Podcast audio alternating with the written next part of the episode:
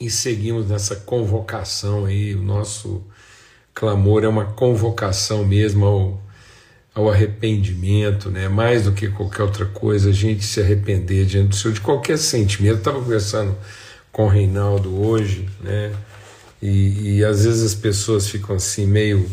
É, é, é, querendo tirar da nossa boca aquilo que a gente não disse, né?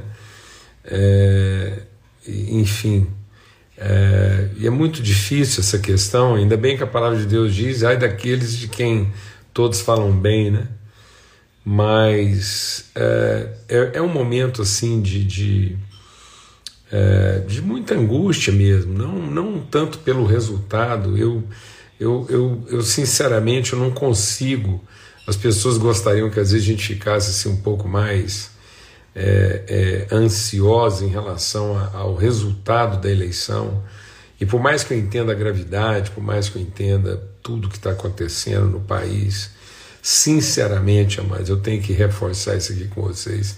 Sinceramente, assim, a minha angústia está muito mais na, no que diz respeito ao ambiente da eleição do que propriamente é, é, o resultado dela. O resultado, o resultado é circunstancial, o resultado é ele é, ele é, ele é relativo, mas a, a, os sentimentos, as, os valores, a, os princípios que estão sendo negligenciados, é, esse tem caráter absoluto. Então, é, por mais eu entendo as questões econômicas, partidárias, os riscos de dominações, de tudo, tudo.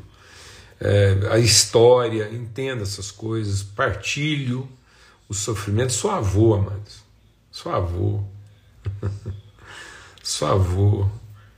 Né? Fui, fui militante universitário. Né? Então, assim.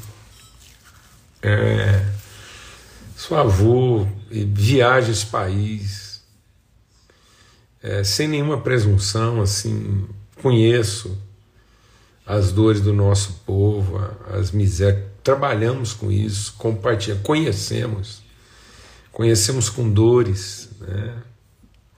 vivencio isso dentro da nossa própria casa, as realidades que a gente viveu e vivencia é, na identificação com aquilo que é a realidade do nosso povo. Sabe, mas, mas algumas coisas na nossa vida, por mais graves que elas pareçam ser, por mais graves que elas pareçam ser, elas são constrangedoras.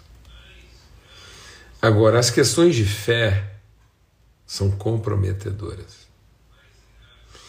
E nós não podemos deixar que, em função de uma realidade extremamente constrangedora, a gente comece a comprometer aquilo que é fundamental, essencial. Por isso que Jesus diz: nós vamos ouvir de guerras, rumores de guerra, nós vamos ouvir de traições, nós vamos ouvir de, de, de matricídio, né, de filho matando mãe, pai.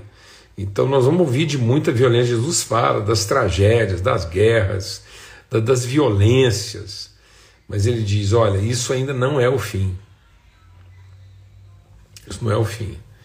Agora, quando se multiplicar a iniquidade, quando o, o discurso principal e a argumentação principal no coração e na boca das pessoas for o direito à iniquidade, então o amor se esfriará de quase todos os corações. Pode parecer piegas, pode parecer utópico, pode parecer sonhador. Falar de amor nessa hora.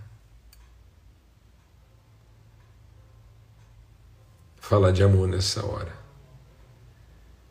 Mas é Jesus está dizendo que nos últimos dias a crise será uma crise de afeto. O amor se esfriará. E ele diz que uma vez uma moça esfriando, por acaso, quando o filho do homem vier ao mundo, encontrará fé na terra. Essa é a vitória que vence o mundo, amados. É a nossa fé. E Jesus não está perguntando qual, qual sistema político partidário que ele vai encontrar quando ele voltar ao mundo.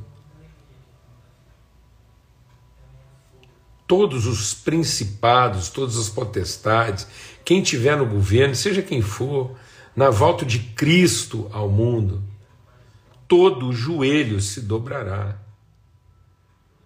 Joelhos da esquerda, joelhos da direita, todo joelho, joelho esquerdo e direito, todos os joelhos se dobrarão, os esquerdos e os direitos, todo joelho se dobrará. Mas o que ele quer encontrar é fé e amor. E nós não podemos deixar que nossa ansiedade, nossa preocupação de futuro, que é constrangedor, o horizonte de futuro nesse país, no mundo, o horizonte no mundo é extremamente constrangedor. Mas é exatamente porque é extremamente constrangedor que nós não podemos deixar que isso comprometa nossas afeições e essencialmente a nossa fé.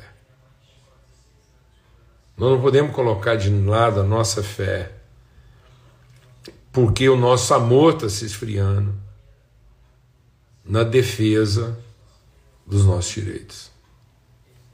Amém. Se tem um povo responsável pelo amor, pela fé e pela esperança, somos nós.